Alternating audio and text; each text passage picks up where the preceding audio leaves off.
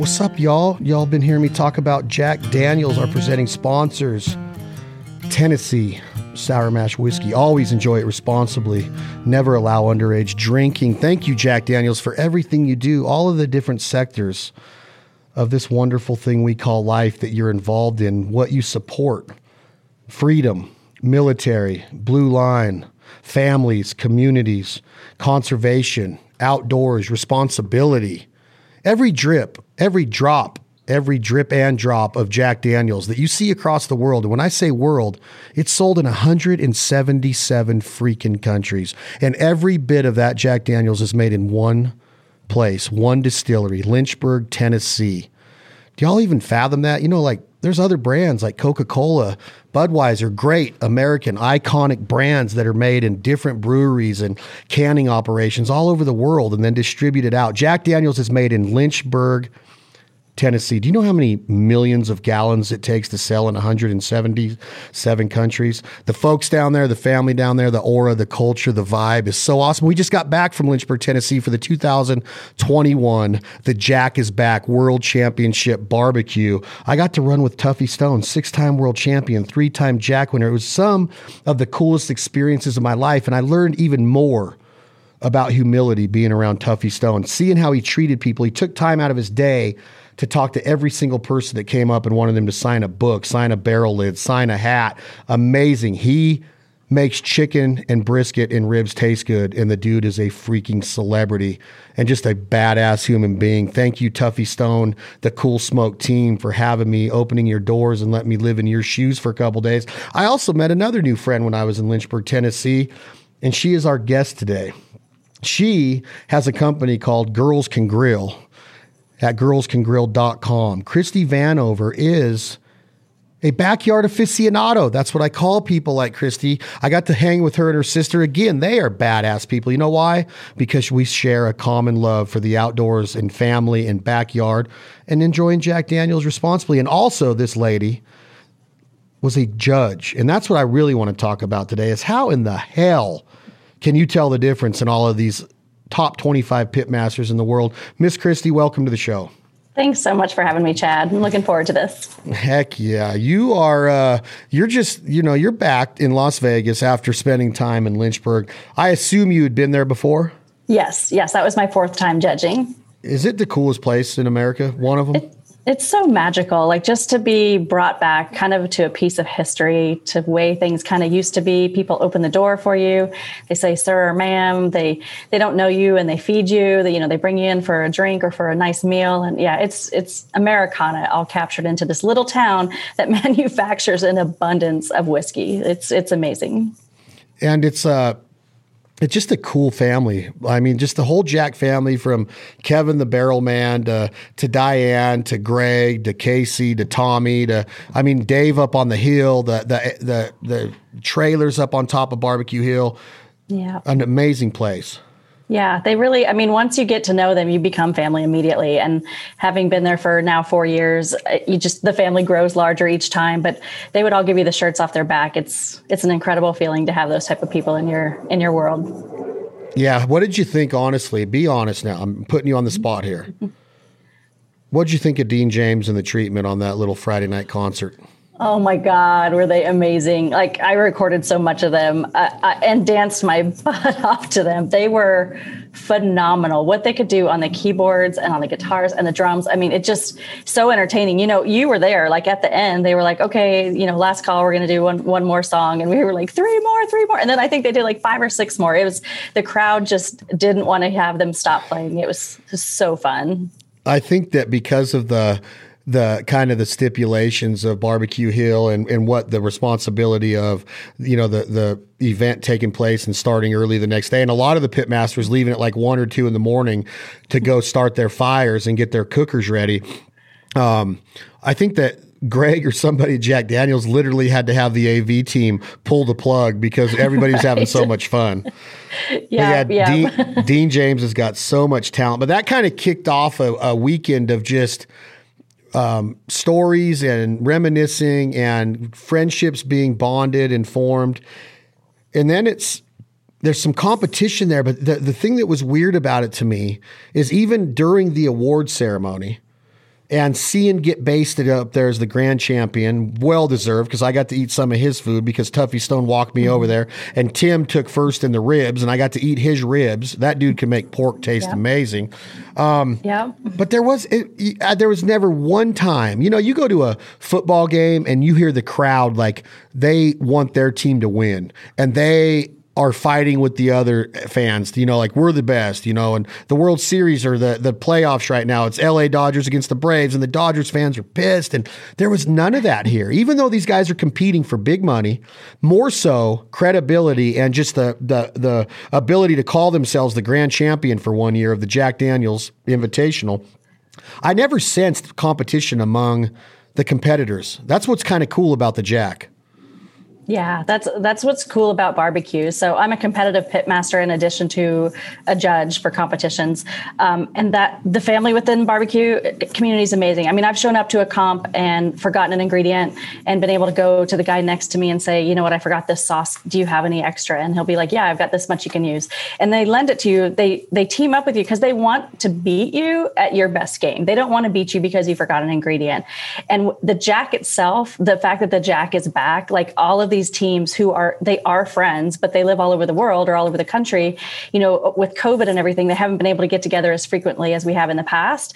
And so for them all to reunite in the holler and it doesn't matter if it's muddy it doesn't matter if it's sunny it just doesn't matter. Like everybody just comes back together and they light their fires. They get around they feed each other before the big event just like tuffy did you know had a bunch of teams in there. You're right. There's not the competitive edge of wanting to beat somebody and like not care for that person. Like if someone else beats you and they get a call, you're still excited for them. You're disappointed in yourself, but because it's an independent competitive sport, it's really what you deliver and what you bring to the table. So if you give your best and you win, awesome. If someone else gave their best, you know, you're proud and excited for them too. So do how how do you yourself qualify? What is your experience or what is your credibility to be called upon to be a judge and, and what gives you the audacity to judge one Tuffy Stone or get basted and Tim? What gives you the audacity, Miss Christie? How do you even sleep at night thinking that you can judge these world champion pitmasters? That is a very fair question. And I, I, will proudly say that most of the people in the tent are either master CBJs, which is a certified barbecue judge, which means they've judged 30 times or more, or they're members of the Barbecue Hall of Fame, like Chris Lilly. Um, Dr. Barbecue's usually in there. Um, Mike Mills used to judge in there. Um, so it's that caliber of people up there is is phenomenal. And am I at that level? Absolutely not. I haven't won a world championship. I'm not a barbecue Hall of Famer, um, but I feel like I know barbecue. I know the competitive side of barbecue as well. And I think that's one of the things that the teams appreciate about me being in the tent is that I understand what it takes to prepare that perfect bite. I know what judges are looking for as a CBJ myself. And so I can I add value by understanding what exactly a, a, that perfect bite is to give those scores of a 999. I also judge uh, so nine is a perfect score. You judge on taste, tenderness, and appearance. And so I always start at the top, especially at a world championships. Everything that comes in front of me, I'm expecting it to be a nine. And then from there, it might slip down a little. There are other judges who will actually start at the bottom, which the lowest score is a one, which is a disqualified. So, you know, usually they'll like kind of grade it like a six or above. And I think that that's the wrong approach. I think you should expect, especially at world food championships, for the best bite to be in the box. It's going to be a nine. And then occasionally you'll find some something where you know maybe it has a little bit too much of the smoke flavor or maybe it got a little bit too spicy um, or the tenderness usually it's a matter of tenderness over taste that is where the score starts to slip just a little bit. You know maybe something's a little too tender. We had a lot of that this time um, or sometimes too tight like if your ribs are too tight. But you also don't want them to fall off the bone Correct. That's the challenge. Competition barbecue, the taste and the execution is so much different than backyard barbecue or even going to a restaurant like Famous Dave's, who was a judge, by the way. He was judging at my table. But like you go to his restaurant and you're going to get fall off the bone ribs. That's what people traditionally want. But when you go to a competition, you actually, it's, it's the execution of being able to cook it to the a beautiful tenderness where you just take a bite and the meat comes off cleanly, but of just of your bite, but then the rest of it stays on the bone. So if you can nail that mark, then that's going to give you that perfect nine in tenderness. Okay. I got to ask you this real quick though. So you're sitting at this judge's table and these the walk to the tent's a big deal. These pitmasters, they come out of their trailer, they got this box that they put all the they put the garments in there, and then they lay out the food. And Jack, it was seven servings, seven portions, hence the you know the Jack Old number seven. Um, but it's chicken, it's ribs, it's pulled pork or whatever kind of pork you're going to do. It's brisket, mm-hmm. and it's uh, what am I missing? They brisket, had a couple, and those are the big four for the those are the four. KCBS. Those are the four. Yeah, yeah, and then there was the ancillary contest for sauce, yeah. cook's choice, and dessert. And dessert. Um, I saw some cool desserts. Um, yeah. But you're sitting at this table and you have these styrofoam boxes coming in front of you. Like you get, you open one up and that box is all cool smokes. Their seven portions are laid out. You put a fork in there and take a little bit off, or how do they portion it out first of all? So traditionally at a competition, what wait, they wait, would wait, do let me they, back up. That was a dumb question. I'm sorry. I'm yes. sorry, Miss Chrissy. Okay, how many okay. how many judges are judging for the grand champion? Okay, that's a great question. So, in any KCBS competition, that's the Kansas City Barbecue Society, there are six judges per table. So, let's say there's 48 teams, then each judge is going to get six portions from six different teams and then there'll be subsequent tables. So like not everybody in that whole place tasted cool smoke. One table of six tasted cool smoke. Oh so it's along, a conglomerate. Oh correct. along with five other teams will be on that table. So it's a matter actually of winning your table. Like you want to be the best at your table versus the best in the in the whole you know in all the tables. And if you're the best at the table then basically it's let's say there's eight tables in this there's a lot more than that. But if there's you know eight ten tables whatever then it's those top whoever's winning those tables it's really a score chase between those. But yeah so the the ah. boxes the six boxes come to the table and there's a table captain and the table captain opens the box and shows it to all the judges and the first thing that we judge on is appearance. Does this look appetizing? Does this meat look delicious? Is this something i want to eat? So they go through and they open each box and they do that for each box and then it gets to the point where then you take your piece. Due to covid they had to serve us this time. Usually though the judge will just reach in and, gra- and grab their piece. Once you have all six pieces from six different teams on your placemat then you start judging the first one. And you don't judge them against each other. That's definitely not, you shouldn't take a bite of one and then take a bite of the third one and then go, oh, you know what? The first one was better. Let me go back and change that score. It's independent voting for each bite. You finish your card, you go on to the next one, erase your mind from the bite you had previously. You're judging it just on itself. So one may be a little bit spicier, but that shouldn't matter. It's just, does this one taste delicious? Is the texture perfect? And then obviously the appearance as well. So, in a sushi bar, people get this little tray and it's got wasabi in there that you you know we always put way too much soy sauce on our fish as Americans, in my opinion. Um, but then there's ginger. That ginger is a palate cleanser. That ginger mm-hmm. is supposed to let you taste the difference between a salmon or a yellowtail or a tuna or a, a mackerel or a unagi or a octopus or whatever you're eating. How do you cleanse your Absolutely. palate in between bites? If you're if you have six bites of rib on your plate at one time, how do you not know that when you taste this one, you still don't have some of this one left on your palate? So we are given oyster crackers or saltines. It depends on the competition. This one we are given oyster crackers. So I'm always eating at least one oyster cracker, swishing my mouth with water, letting it rest a second, and then going on to the next bite. And if I want to take a second bite or third bite of that one I'm judging, then I'll do that before switching to another cracker. But yes, it's it's really important to cleanse your palate because the sauces are different, and you don't want a little bit of that lingering, you know, rib stuck in your tooth that you really taste in the last guy's, you know, cook versus the one that you're testing then. So that's the technique that we use used? Um, chicken skin. I got to walk yes. around. I got to walk around some different uh, HQs, I guess, of the different pitmasters um, placed along the grounds there at the park in Lynchburg, and some was an enjoyable bite, but I could really tell like that it wasn't done enough. There was too much pull on the skin to where your teeth went through it, but it didn't come off with the meat on the thigh. I love chicken thigh when the skin's done right. I'm a waterfowl hunter, Miss Christie, so I love yes. rendering. Red, rendering. I love crispy skin. I love speckled belly geese in California with crispy skin. I love that part of it. Um, is this a big part of the chicken? Because a lot of the chicken tasted good, but the skin was a little bit off for me on some of them. Absolutely. That's actually like probably one of the hardest things I think. I mean, brisket's probably the hardest cut to cook, but when it comes to chicken, a lot of people actually have been starting to switch to drums. There's not a you can cook any part of the chicken. You could turn in six breasts, or in this case, seven, because um, well, with I, I, take that back. With the jack's a little bit different.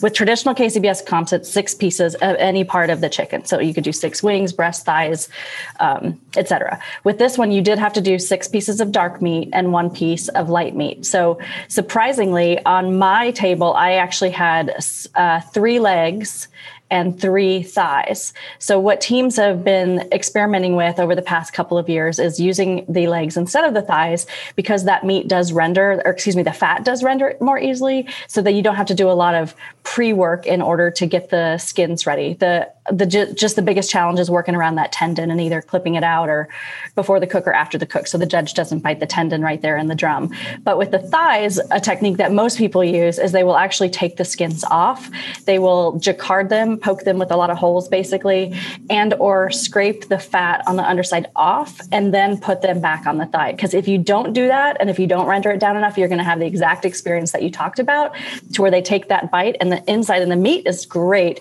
but it's got that pull and that tug that's just not really enjoyable on the palate. Uh, I I think that it's so it's it's so interesting to me to be like, you know, you've already said some stuff about what chicken's supposed to be, but when you go into a chicken restaurant, it's not that. Or famous Dave's ribs are not what a competition rib should be. You know, like the education process of becoming a fine barbecue connoisseur is so important to me. And going around to the the, the Houston or the Memphis in May or the Kansas City Royal or or the Jack, I've learned all of the you know what a piece of brisket's supposed to look like as it lays over your index finger. Yeah. Um, I want you to explain to me though, like there's so much that was going through my head as I listened to the awards come down for the top ten, and you know, you take away the subsidiaries like the sauce and the dessert, dessert and everything, and the and the the choice, the people's choice. I want to talk about getting basted, the grand champion. There was sometimes his number was not called, his name was not called in a in a, at least two of the top tens of the meets. Mm-hmm. How I know that he's the overall points leader, but just that day of barbecuing, how in the hell can you win grand champion if you're at least not placing in the top 10 of all of them? It all comes down to consistency. And that's the thing I think any barbecue class you go to or any pitmaster, competitive pitmaster you talk to, that's the number one thing is consistency. You actually could place maybe fourth or fifth all through all the categories or, you know, five or above and still get grand champion. Or in this case, you could be maybe 12th and not get a call and still be grand champion. If all, if all four of your meets are high enough, and then you have a couple up there that are really top, you know, first, second, third, it's possible the way the points land because that the other folks may not be as consistent. So they might get a first place call in chicken or fifth place call in chicken, but then everything else that they're cooking falls flat. Maybe they're, then they're like 30th or 60th. And so it's a points total. It's adding up all those points together. And if you can maintain to where the the, the perfect score is a 180. So if you can get in the 170s and above, you know, once for comp like this, 175s and above on all four of your meets, then you've got a really great chance. But if you slip and your brisket happened to get a 160 or even, you know, God forsake a 150, which would be traumatizing. But if you're getting down to those levels, then there's no way you're going to be up there towards the top. So it's all that consistency. Wow, that it's just that was that was really interesting to me. Of like, wow, you can become, you know, there were several teams that had pretty good placings in the entire, you know, in all four of the categories for the four meets, but the one that won it was not in all the top 10. So, but again, it's those tables and winning that table. And just because like every judge didn't, you know, agree that that, that get that maybe get basted's ribs weren't the number one because Tim won ribs. Mm-hmm, I don't know yep. if get basted was in there, but Tim wins a top a, a number one in one of the categories, and I think he ends up like sixth fifth or sixth or seventh overall in the grand. Does that sound about right if you remember? Uh, I think so. And then like even looking at Big Poppa Smokers, they're out here on the on the West Coast. I don't know if you had a chance to meet Sterling Ball, but I don't I think he I think he maybe got one call and perhaps brisket. I think it was down in the ninth place or so.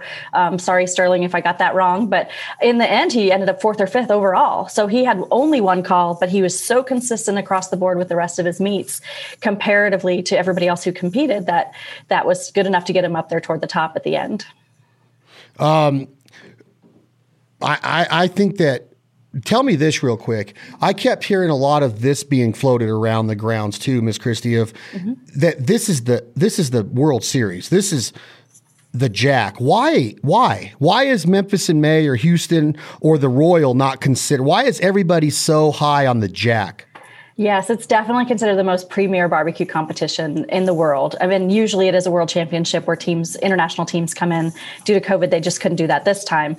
But the the I think what makes it so special is one, the location. I mean, as you explained in your opening, just the beauty of Lynchburg, but two, what it requires to qualify for the Jack. So the Royal, as an example, is a KCBS competition. And in order to, well, first of all, there's two competitions. There's the Invitational, which any team in America can sign up and compete. And that's when you have like 600, 800 teams when it's not COVID competing against each other for that world championship. And then they have what's called the Invitational. And to be invited to compete at the American Royal, you just have, well, I shouldn't say just, it's challenging, but you have to win one grand champion in order to qualify. And then you can compete at the Open, or excuse me, at the Invitational. And there's still probably 100 plus teams at that competition. When it comes to the Jack, not only do you have to win a grand championship, but then your name, basically, or your bung, like the whiskey bung, goes into a draw. And so let's say in California, you won a California state championship. Well, they might have five state championships. And if you won one, there's four other people who are going to get a, have a chance to get a draw for California. So the chances of you getting into the jack are really slim. The only other ways that you can get in is if there's you're the only team from your state to have won. So for instance, if you decide to get into barbecue and you represented Nevada and you won, no other Nevada teams won, then you'd get an automatic draw because they try to represent each state.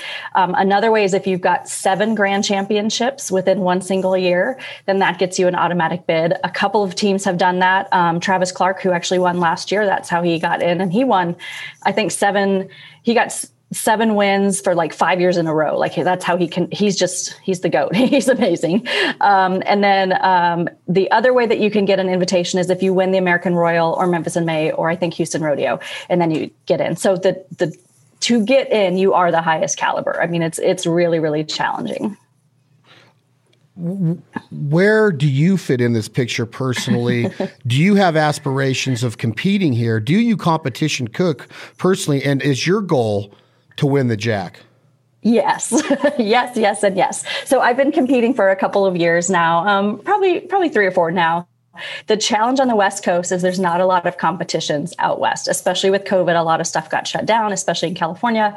Um, so I was on track in 20- 20, my calendar was lined up where I was going to do 10 competitions. And I was on a roll. In 2019, I had the number two brisket by points in the country based on um, the number of comps that I had cooked at. So I was doing really well. I was on a roll. And then COVID hit. And I think in 2019, I had maybe two competitions. And I actually, I got third place and I lost to Getting Basted, and his wife actually cooked that day, and I, I lost her. she was second, and I was I was third after that, but I won brisket.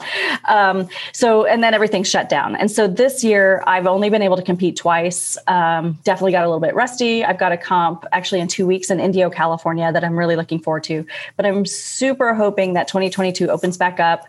I can get back in there because my dream is absolutely to cook at the Jack. I love to judge the Jack, and now that I've judged it, I feel even better but to to cook at the jack and I, my goal for every comp is, you know, of course I want to win, but my goal is always have my name called, but most importantly, have fun with my family and with my friends. Cause my family is, comes along with me to cook, my husband and my in-laws, and they kind of do all the logistics for me. My mother-in-law does the dishes, God bless her heart. Um, and I do all the cooking. So if they're happy and I'm happy, that's number one. Um, obviously being there with my barbecue buddies. And then if I get a call that, that always makes my day. And do you think do you get competitive? Like when you're at these competitions i understand that the the culture and the the environment is is what we discussed a couple minutes ago but how competitive are you with yourself as far as creating the best possible barbecue I'm I'm get very competitive in that two hour window. So I'm pretty chill, like during the cook, you know, lighting the pits, checking everything out. But during that during that two hour window when we're turning everything in, um, I kind of turn into a little bit bitch mode. People tell me because I'm just like, okay, this is what it's all about. You know, we've spent more than a thousand dollars to get to get here and to do this. We've got to make it work. And and I I'm definitely hard on myself if you know if my ribs don't if they're a little more tight than I expected, and I try to find the best bones in the box. That's kind of my weakness right now with ribs. Um, but yeah, I get hard on myself, but not, I mean, I don't, it's again, it comes back to, okay, I didn't get a call, but did I have fun? Was I with my family? And, you know, was it a good day? So yeah, I'm, I've always been an independent, um, competitive person. I was a gymnast and a diver and a lot of other sports, but that was always kind of individual sports for me. So, yeah, I always want to bring my best, practice a lot, and uh, try new flavor profiles. And yeah.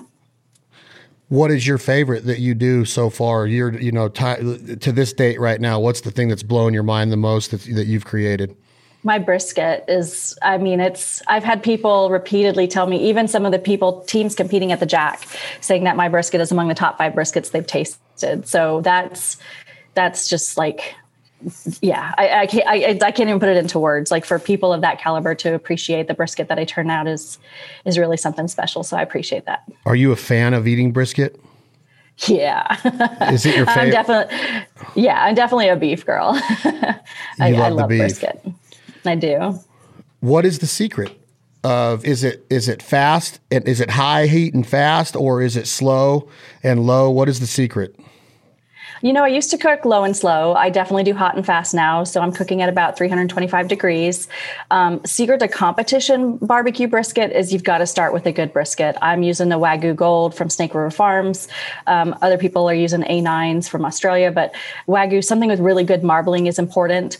Um, as a judge, in, interestingly enough, when since I've judged the Jack multiple times and sitting next to these Hall of Famers and others who are talking to me about their their brisket, what I what I heard over and over a couple years ago was that brisket didn't taste like beef anymore. It tasted like MSG and injections because that's usually a, a tactic that barbecue pitmasters do. I do myself. I inject my brisket, but what people were injecting it with is um, too artificial, like I said, with the MSGs and just other things, that it was changing the flavor to where they weren't tasting the beef components. So I took it upon myself. That was probably in 20, either 2018 or 2019 when I was hearing that feedback. So I changed my beef profile. I actually came out with my own brisket rub um, sold through Spiceology, and with all of that in mind, and now that's I cook my beef so that it's got a great brisket flavor. So I do an injection with it. I smoke it at that 325 ish temperature. It's all about getting the bark and the color first. People ask me about time. It's not about time. It's about color when I get that nice color, then I actually put it in a half pan, an aluminum foil half pan, and that's when I add some beef broth to it and cover it with foil, and then let it finish. Take the foil back off so I get that bark back, um, and then just test it with the seasoning just to see if it needs another little small hit of something, um, just a fine dusting for that final pop. But it's all about tenderness and understanding when you put your probe in there toward the end, you want it to be like butter. You just want that that thermometer to just slide in and out of it. Um, and I do separate my flat from my point. So for those who don't know brisket, it comes the brisket itself is two muscles, the flat and the point. The flat is a lot leaner, and the point is the fattier side where the uh, burnt ends come from. So I separate them because they do cook a little bit differently. But I actually learned a lot of the tips from Brad and Tim. They offer cooking classes, you know, getting basted and shake and bake. Um, Travis Clark offers a cooking class. So I've gone to a lot of these world championship classes to learn the techniques and I've kind of combined what they do mixed with flavor profiles that I like, feedback I've gotten from other judges, and come up with my own kind of style. And do you think that in the world of sporting events and how female sports have been viewed with male sports over the years. And now we have the WNBA and we have, you know, scholarships and, and, and fairness and balance, which I love. I love that my mm-hmm. daughter has an opportunity. Do you see equal balance in the game of barbecue, male versus female? I do, and I think it's different than basketball per se, or or other sports that are more physical because obviously the, your body doesn't matter. You can be. I took a fun picture with Tim. I mean, you can be however the heck tall he is, six foot eleven, I don't know, or you can be me, four foot eleven. So it doesn't matter how tall you are, how strong you are, how um, voluptuous you are, how overweight you are, how skinny you are. None of that matters. So I think that's why gender doesn't really matter. It really just comes down to your palate and you know your ability to master your fire and, and understand meat and how meat cooks and good flavor profile. So I think it's one of those sports that crosses the gender lines. And I've seen more and more females coming out. I mean, obviously, there's females like Amy Mills and Leanne Whippen who were judges this year, who have been inspirations for a lot of women like myself. Um, and Lene Oxley from Sugar, she was out there cooking, and their team got some great calls. So it's um, it's definitely diversified, which is awesome. I think that's so cool. Are you starting to see more and more women take that leap into the competition side of things? I'm what I've seen over the past two years is more and more women grilling, and I think the pellet grill has definitely introduced women to a new comfort comfortability to grilling. So when I started Girls Can Grill about six years ago, what I was hearing from women is um, a they were scared of propane and you know igniting their gas grill because the fire sometimes just poofs and kind of freaks them out um, or b charcoal they didn't like the getting dirty and then having to deal with the ashes so then when pellet grills were introduced and became a little bit more mainstream a couple years ago it really made grilling more approachable and i have found over the years um, especially through instagram and other things you'll see more and more women out there cooking all sorts of things on the grill. And then over time, once they get that comfortability, then they start to transition. excuse me, and try out the charcoal and try out some of the other things. Try out the live fire cooking, like I like to do over just an open campfire. Um, they're starting to experiment more. So, I, I, while I haven't seen a huge insurgence of competitive pitmasters who are female, I think we're going to get there. I think because now more of them are more comfortable and then they see people in the sport like myself or like others, I think that they're starting to get introduced to it. And I hope I hope in the next 2 to 3 years that we do see a big spike. Be honest with me, Christie. Do you mm-hmm. know that you're eating getting basted or get basted or Tim's ribs? Do you know when it hits your mouth that it's theirs? I don't. No, and part of the reason I would say ju- that you've judged other competitions with them in it. So how do you not remember that when they win every? Well, I mean, Tim's been winning, and I mean, Get Basted's been winning mm-hmm. everything. So you don't remember the the flavor profile, or do they change it up from time to time? I would say it's a mix. I have um, a lot of teams do change up their flavor profiles because they will actually go and look and see who the judges are, and they kind of prejudge the judges. If it's a, a bunch of older women, um, they may tone down their spice level. Um, if it's um, you know younger guys, then they might keep their spice level a little bit higher. So I know that there are, are championship teams who do that. They kind of survey the judges. But what I would also say is that because of what Brad and Tim have with the Barbecue League, which is an online program that you can join and learn kind of their tips and tricks, um, they share their recipes. So there's a lot of people actually cooking their recipes using the Blues Hog, using the different um, seasonings and spicing spices that they offer, cooking with the same charcoal, cooking on the same cookers. There's people basically mimicking what they do. And Brad and Tim are confident enough to share their exact recipes because they know that they can still crush it. Because at the end of the day, it still comes down to your skill set, to your understanding of managing fire, to knowing when it needs another little pop of flavor, to knowing, oh, my tenderness isn't right. How can I adjust it at the last minute? And even though they teach it all, they just still are like the superheroes that have that magic touch. So a lot of the flavors may taste the same. And I even actually heard I think it was famous Dave say, you know, I taste a lot of blues hog today because that's the blues hog Tennessee red is what a lot of people use to wrap their pork or their um, ribs. Um, the blues hog sauce, original sauce, a lot of people are using on you know the different different components of their cooks too. So flavors are similar. Um, so that's why I, I just I don't know. I can't tell.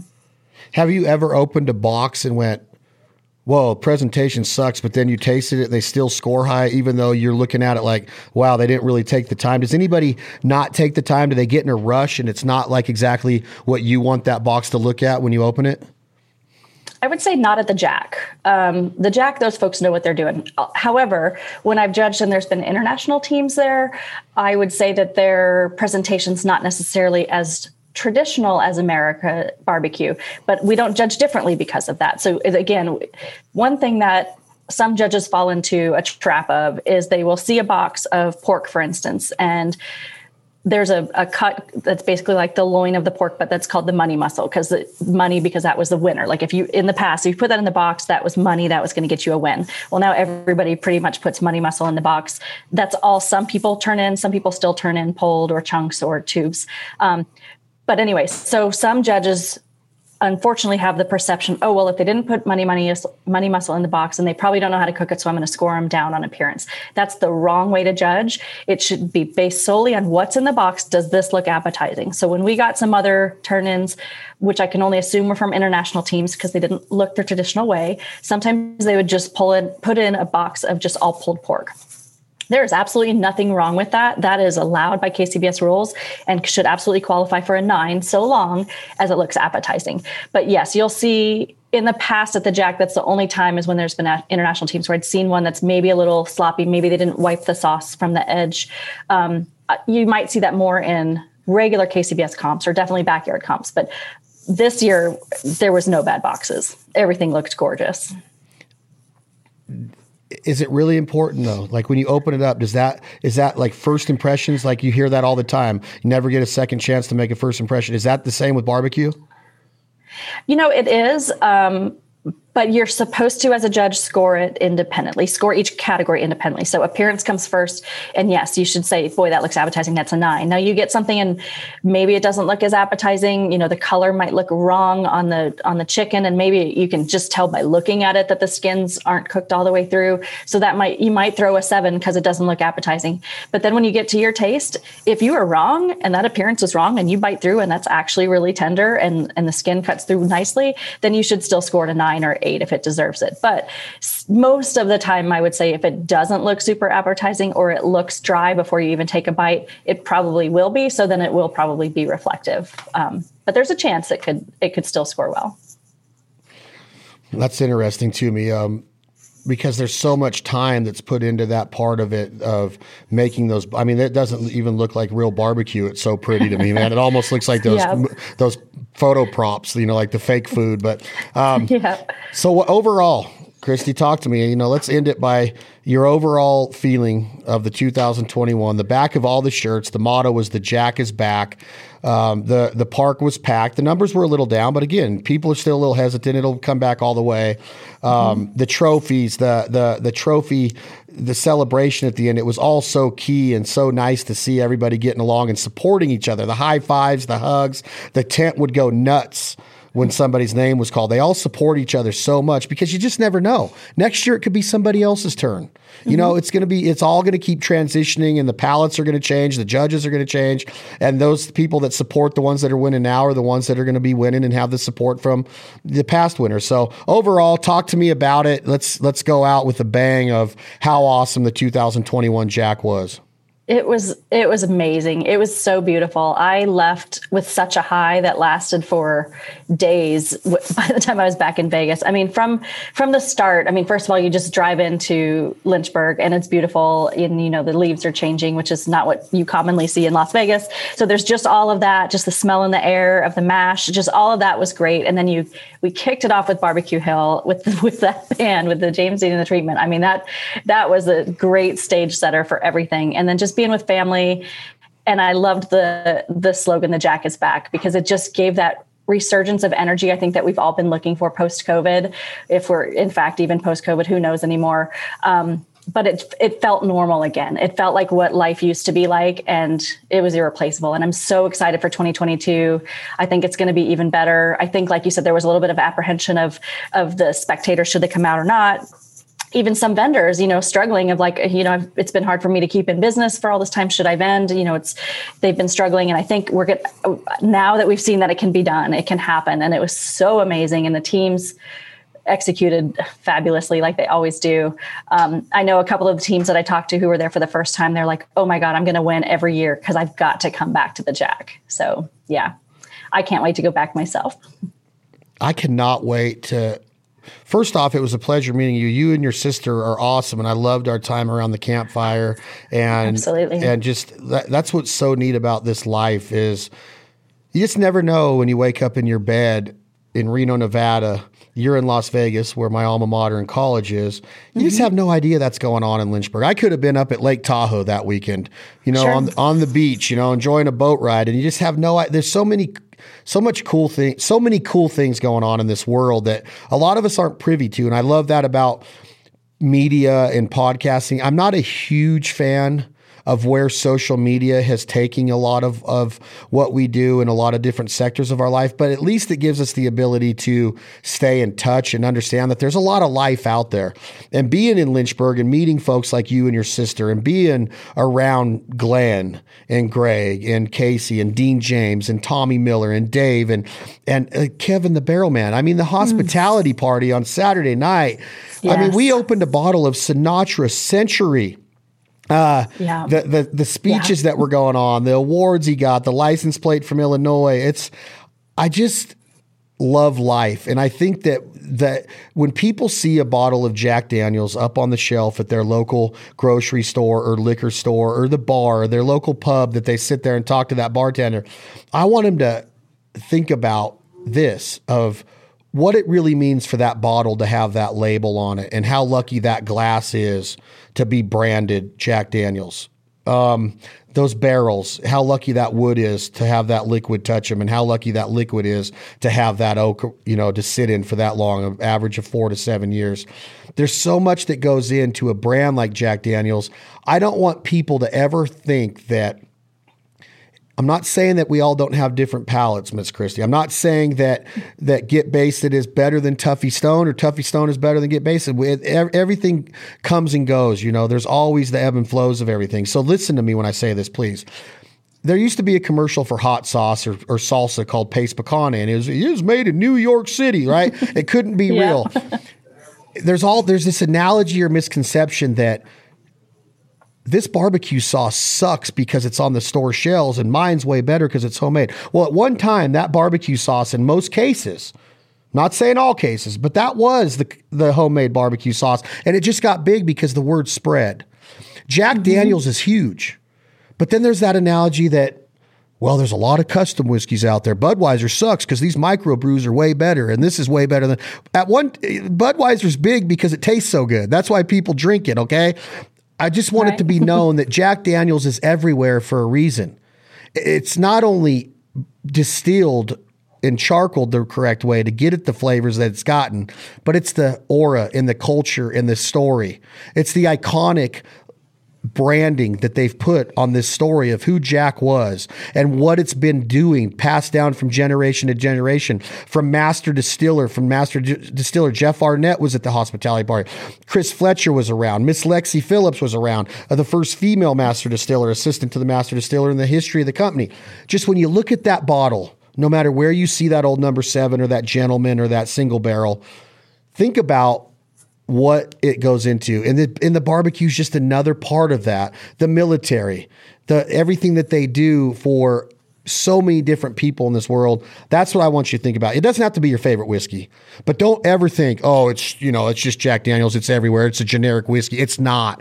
It's the most taken care of, most properly distilled, probably adult beverage spirit in the history of the world. And I truly mean that. It's the best there is, and the people that live in Lynchburg make it the best there is. They made a promise that every day we're ma- that we make it, we're going to make it the very best that we can, and that's what the barbecue signified to me. The best people, the best people are there.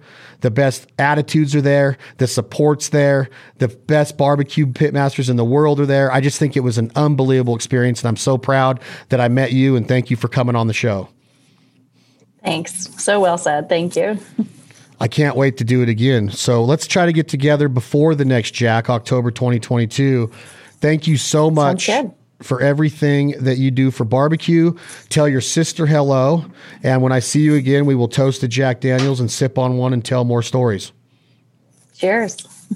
That's Christie. Girlscangrill.com on Instagram. Yes. At Girls Can Grill. Yep, that's right. All right, next time you cook a brisket, please put some in an overnight package wrapped in foil and send it my way. I'll send you my address. Sounds good. That's another episode of This Life Ain't For Everybody. Jack Daniels, thank you so much. Enjoy it responsibly. Never allow underage drinking. Y'all check out the world of barbecue, grilling, the Jack, all of these competitions. Get, in lo- get involved in a local one. Go judge, go compete, go see what you can do up against other people that think they have the chops to be a pit master. We can all be a backyard aficionado. Take pride, have passion in what you serve to your friends and family, whether you're growing your own beef or buying it at the store, whether you're a hunter or a fisher. Take pride in preparing that bounty bounty. Know where your food comes from. Know the story of it. Respect the resource. Have compassion for the animals that we pursue and serve the very best food that you can on that table as you toast your wine or your Jack Daniels. I'm Chad Belding. This has been another episode of This Life Ain't For Everybody. Leith Lofton, please take us out. This is what you're going to do when the money's all gone. Cause I'd rather be poor living off in a hole than rich as hell without a soul. Life on earth won't last too long. So what you gonna do the money's all gone? I'd rather be